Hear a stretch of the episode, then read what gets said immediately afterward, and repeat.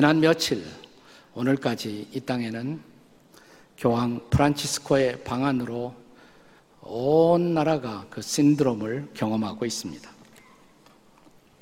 아마 이것을 지켜보는 우리 개신교 교인들의 마음은 매우 복잡한 심경이 아닐까라는 생각을 합니다. 아, 부러움도 있고 또 과연 이것을 우리는 어떤 입장으로 바라볼 것인가라는 그런 여러 가지 생각들이 지나가고 있을 것입니다. 일부 개신교 근본주의자들 가운데는 어, 교황의, 교황의 방안을 반대하는 그런 집회를 열었다는 뉴스도 나오고 있습니다. 저는 그것은 옳지 않다고 생각을 합니다. 국가가 초대한 손님을 정중하게 예우하는 것이 우리의 도리라고 생각합니다. 나 개신교인으로서 우리 가톨릭에 대해서 저는 늘 세 가지 생각을 갖습니다. 하나는 뭐냐면 종교개혁이 지난 지 오래가 되었음에도 불구하고 아직도 고쳐지지 않은 성경적이 아니라고 믿는 교리적 상위성이 분명히 존재하는 것을 믿고 거기에 대한 예리한 분별력을 가질 필요가 있다는 생각입니다. 하나 두 번째로 우리가 같은 신앙의 대상을 갖고 있는 한 성부와 성자와 성령을 믿고 있는 한 한 마음으로 협력할 수 있는 일들을 같이 협력할 수 있어야 한다고 생각을 합니다. 그리고 어, 그분들이 보여주는 여러 가지 일들 가운데서 역사를 통해서 우리가 배우지 못한 또 배워야 할 것들이 있다면 배울 수 있는 겸허함이 우리에게는 필요하다고 생각을 합니다.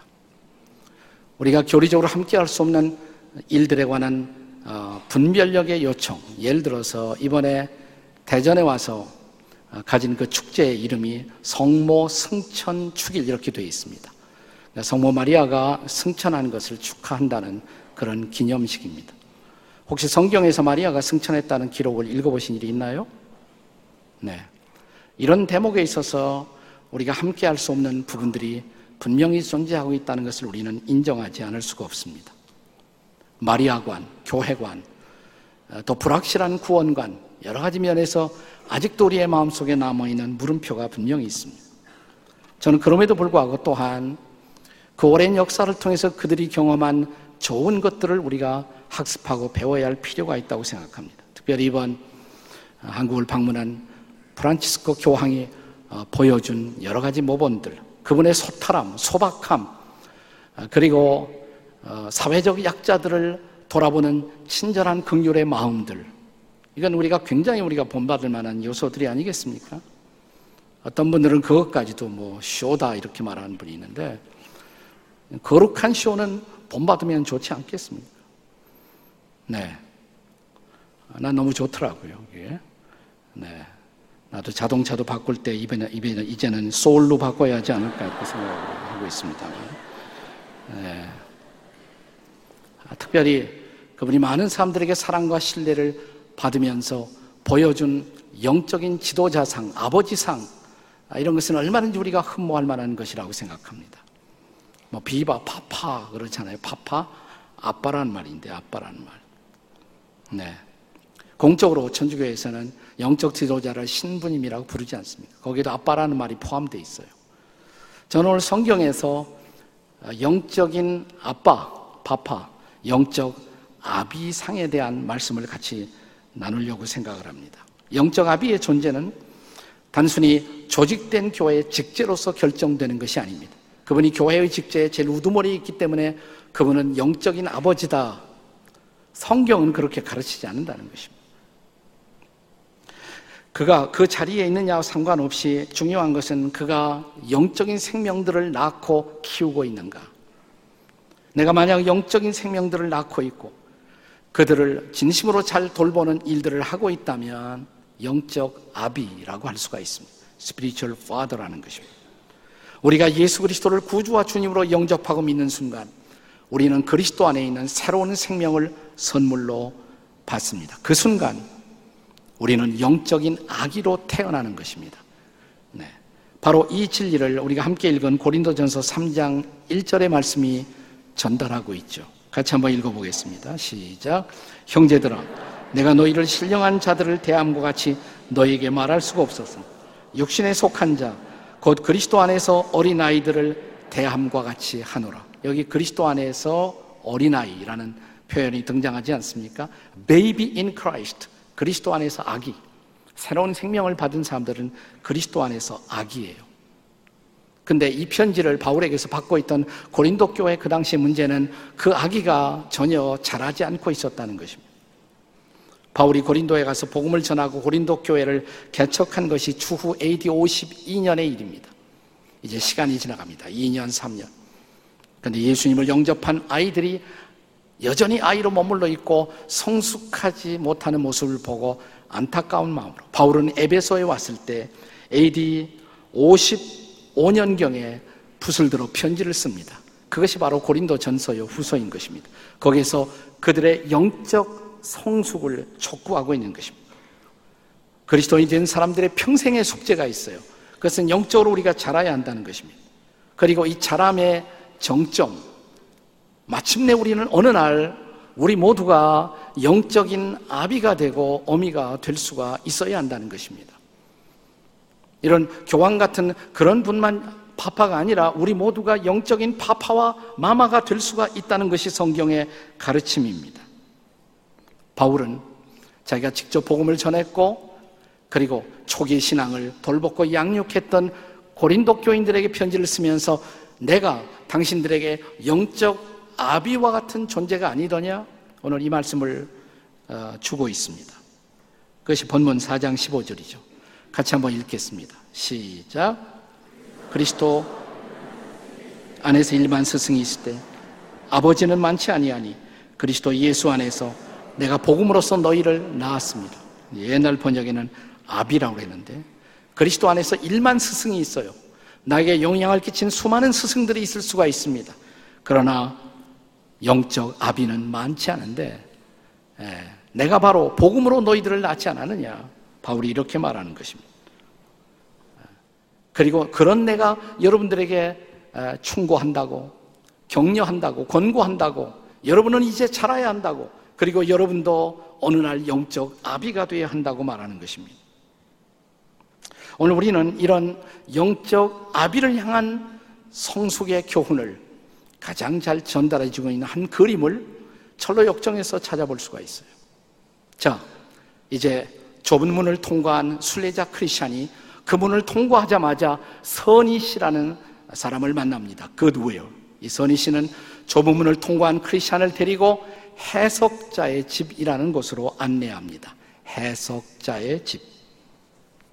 자, 그 집에 들어갔더니 맨 처음 그 현관에 한 초상화가 맞이래요. 초상화. 이 초상화 보니까 한 사람이 하늘을 어, 눈을 하늘을 향하고 있습니다. 손에는 책을 들고 있고 입술에서는 아름다운 진리의 말씀이 떨어지고 있습니다. 머리에는 황금의 면류관을 쓰고 있습니다. 해석자는 그를 가리킵니다. 잘 보라고. 이러한 분들이 있어서 우리가 여기까지 온 것이라고. 바로 이 초상이야말로 영적 아비상, 영적인 목자의 모습들인 것입니다. 아마도 존 버년은 천로역정에서 바로 이 목자상을 보여주면서 자기 신앙의 초기에 구원의 확신을 가질 수 있도록 안내해 주었던 어, 영국 베드포드의 Saint John Street의 침례교회 목사님이었던 존 기포드를 그 마음속에서 연상하고 있었을 것입니다. 얼마 전에 저희 교회에서 영국의 기독교 사적지를 순례할 때 거기에 갔어요. 그 교회를 찾아갔습니다. Saint John Church. 지금도 그렇게 되어 있어요. 그 교회 옆에 목사관이 있습니다. 목사관에 그 팻말이 붙어 있고, 네. 이 교회, 예, 목사였던 존 기포드에게 이 존 버년은 찾아와서 자기 신앙에 관한 많은 질문을 했습니다. 그 질문에 대한 대답을 주었던 것이 목사관이었어요. 그래서 목사관 벽에 그렇게 원형의 표시가 되어 있고 거기에 쓰인 말이 뭐냐면 바로 여기서 이 집에서 in this house 이 집에서 존 버년이 기포드에게 영적인 도움을 받았다라고 기록되어 있는 것입니다.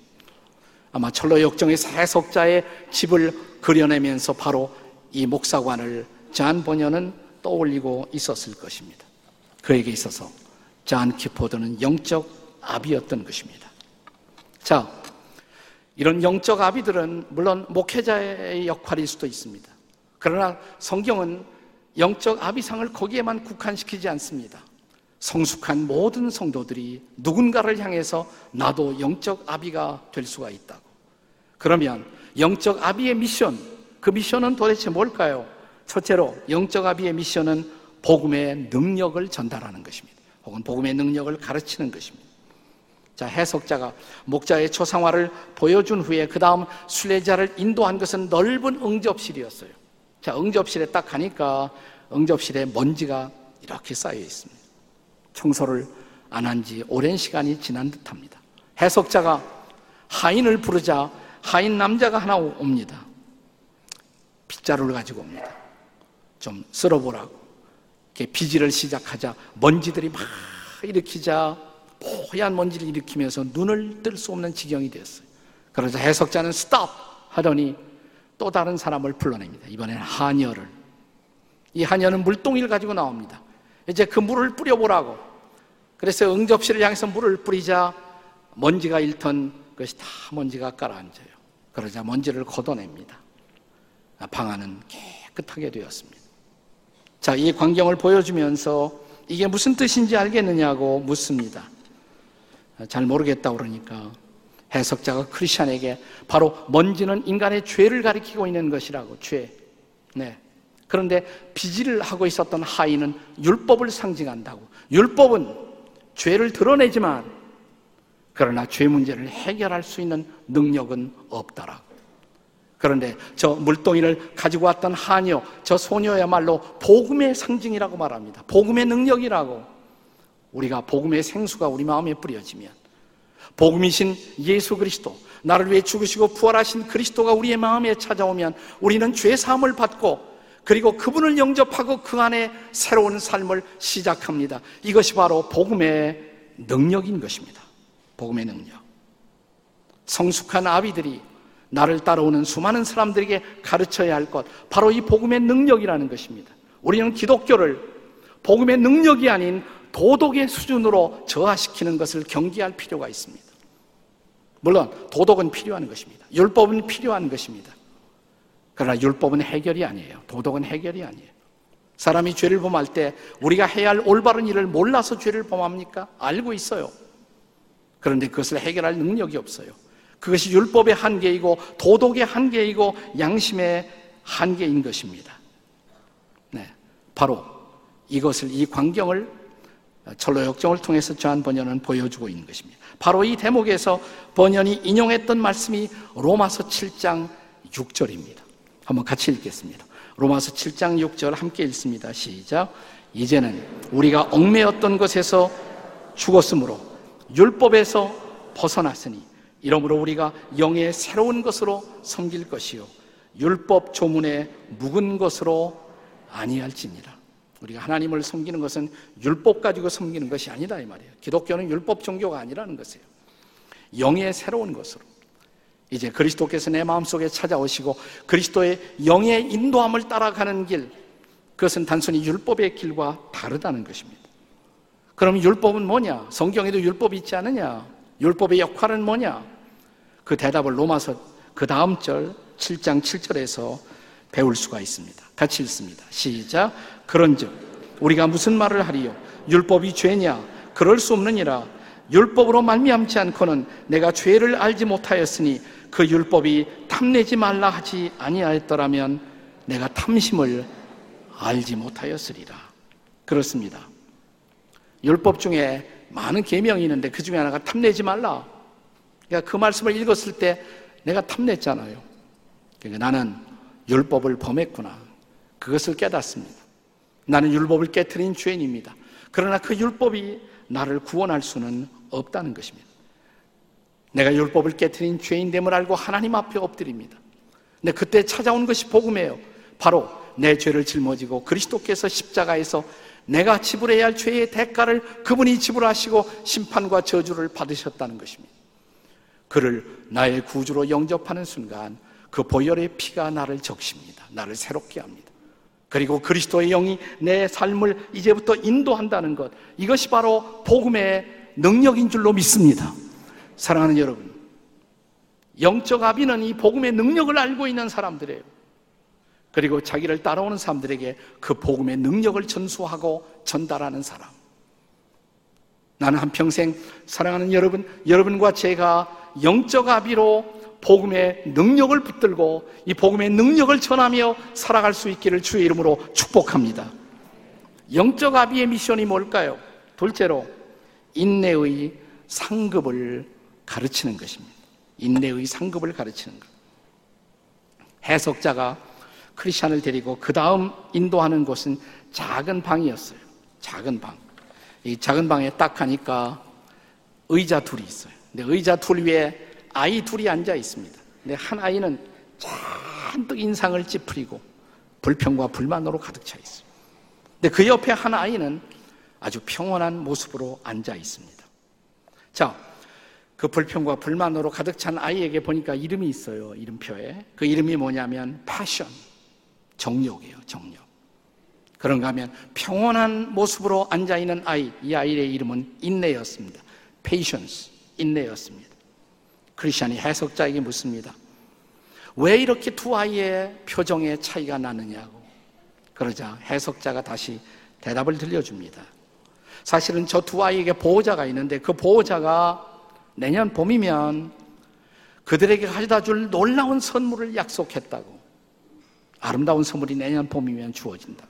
그런데 저 정욕이라는 아이는 지금 당장 그 선물을 가질 수가 없다는 사실 때문에 짜증을 부리고 불평을 하다 보니까 얼굴이 저렇게 됐다. 그런데 인내란 아이는 내년 봄에 그 선물을 누린다는 그 소망을 갖고 기뻐하며 저렇게 평온한 모습으로 앉아 있는 것이라. 그러면서 해석자는 이렇게 말합니다. 저 정욕은, 정욕이라는 아이는 바로 세상에 속한 사람들, 자, 몸뚱이는 교회 안에 나와 있을지 모르지만 실제로 세상에 속한 사람의 상징이고 모습이라고. 근데 저 인내야말로 하나님 나라의 백성들을 대표하는 모습이라. 자, 여러분과 저의 모습은 어떨까요? 옆에 있는 사람 한번 관상 보세요. 불평, 불만으로 꽉 차 있는 모습이 보이지 않습니까? 옆에 있는 사람? 그러면, 아, 정욕이시군요. 한번 해보세요. 다 같이 시작. 네. 네. 평온하세요. 옆에 있는 사람이. 네. 그럼 뭐라고요? 인내이시군요. 인내이시군요. 네.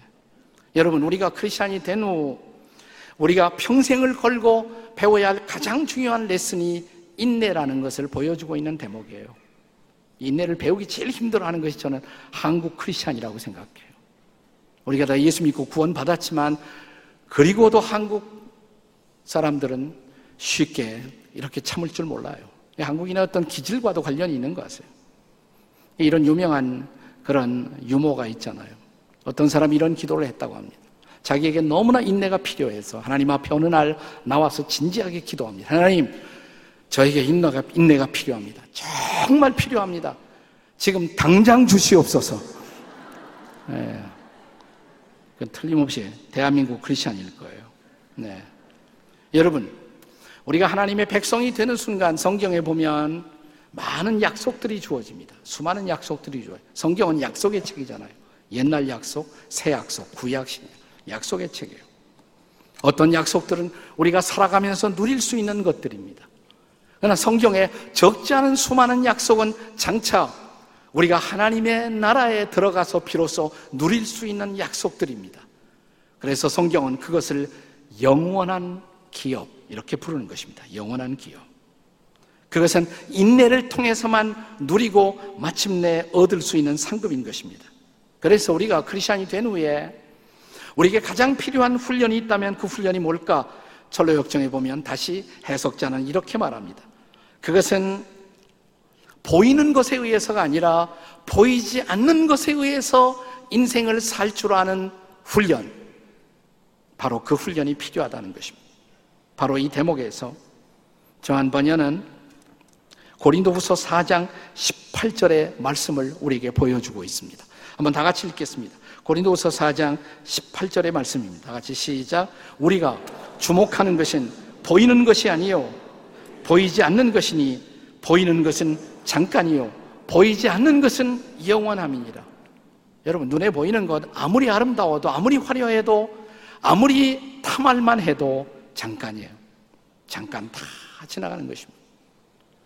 그렇게 탐하는 아름다운 외모도, 그렇게 갖고 싶은 권력도 재물도 잠깐이에요. 다 잠깐인 것입니다.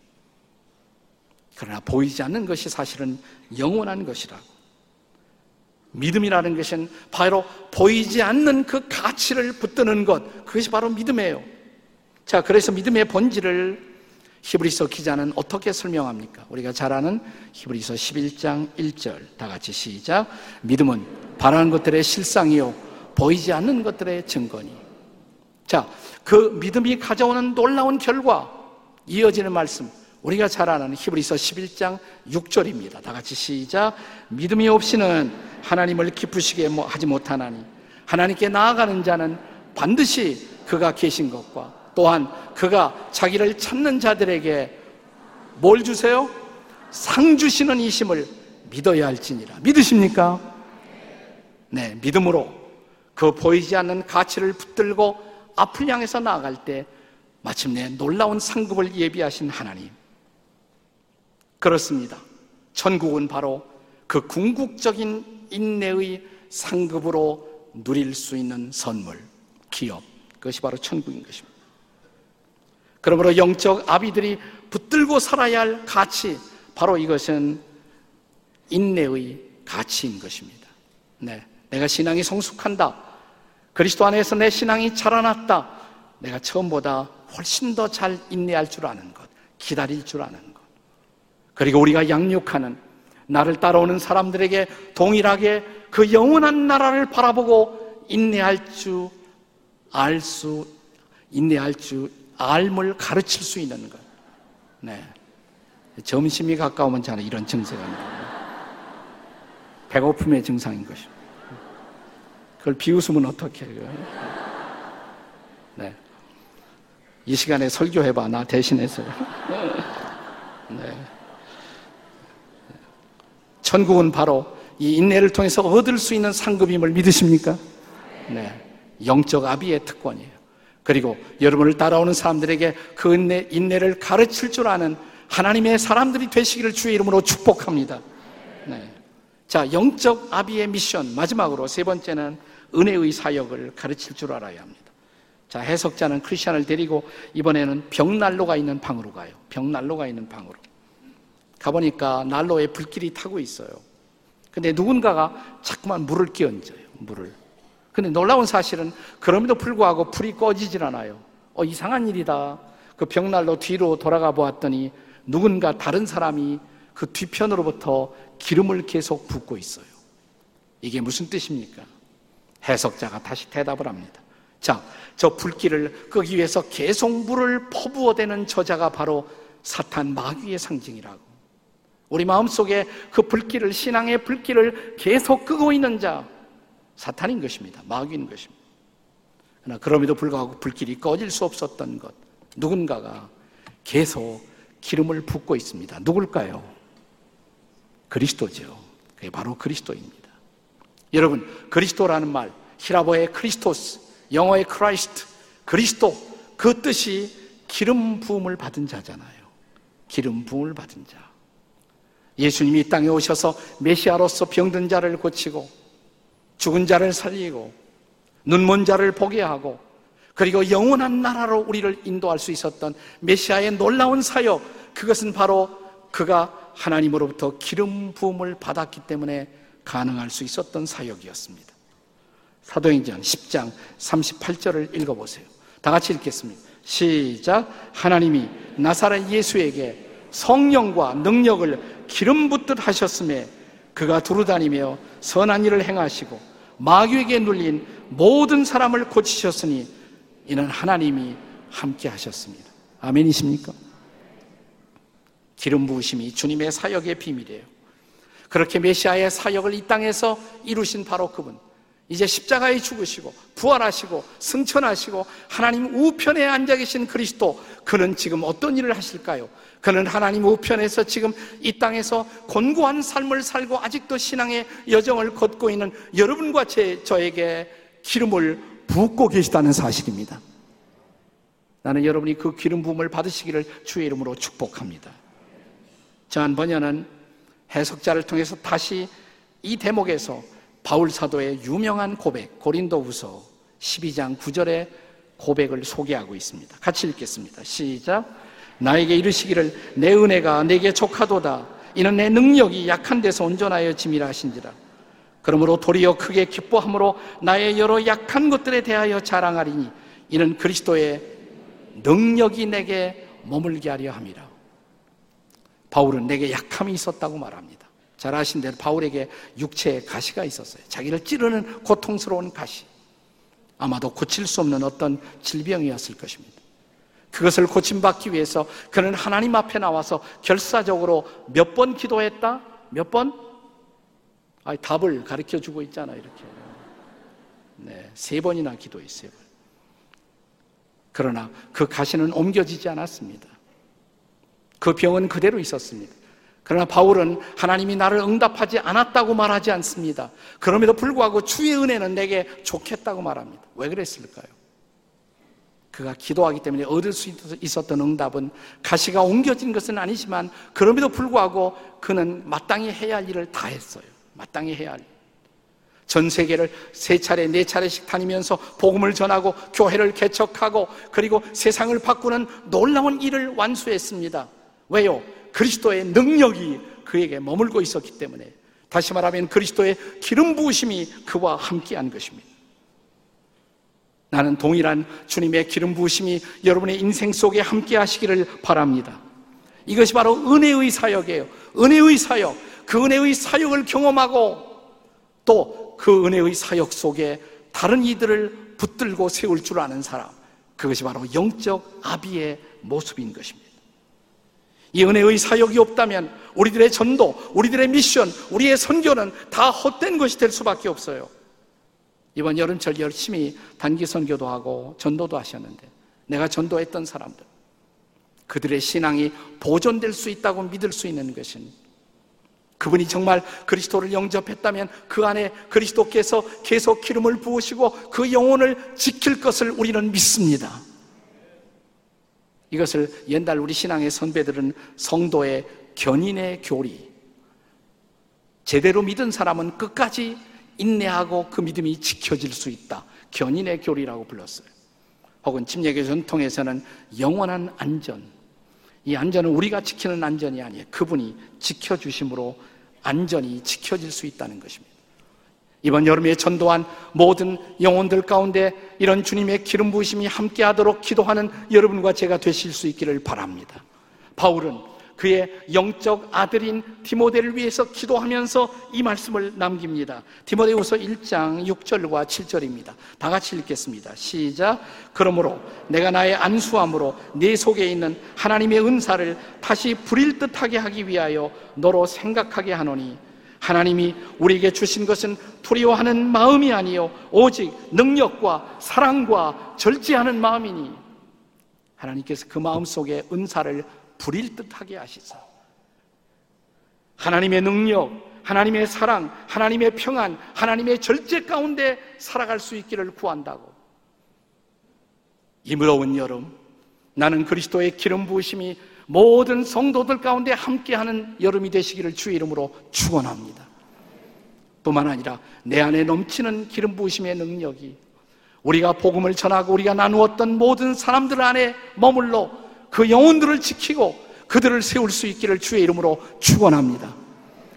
여름철 수고하셨습니다. 그러나 그들을 향한 중보를 쉬지 않고 계속 그리스도의 은혜의 능력을 경험해가는 영적 아비와 어미가 되시기를 주의 이름으로 축복합니다.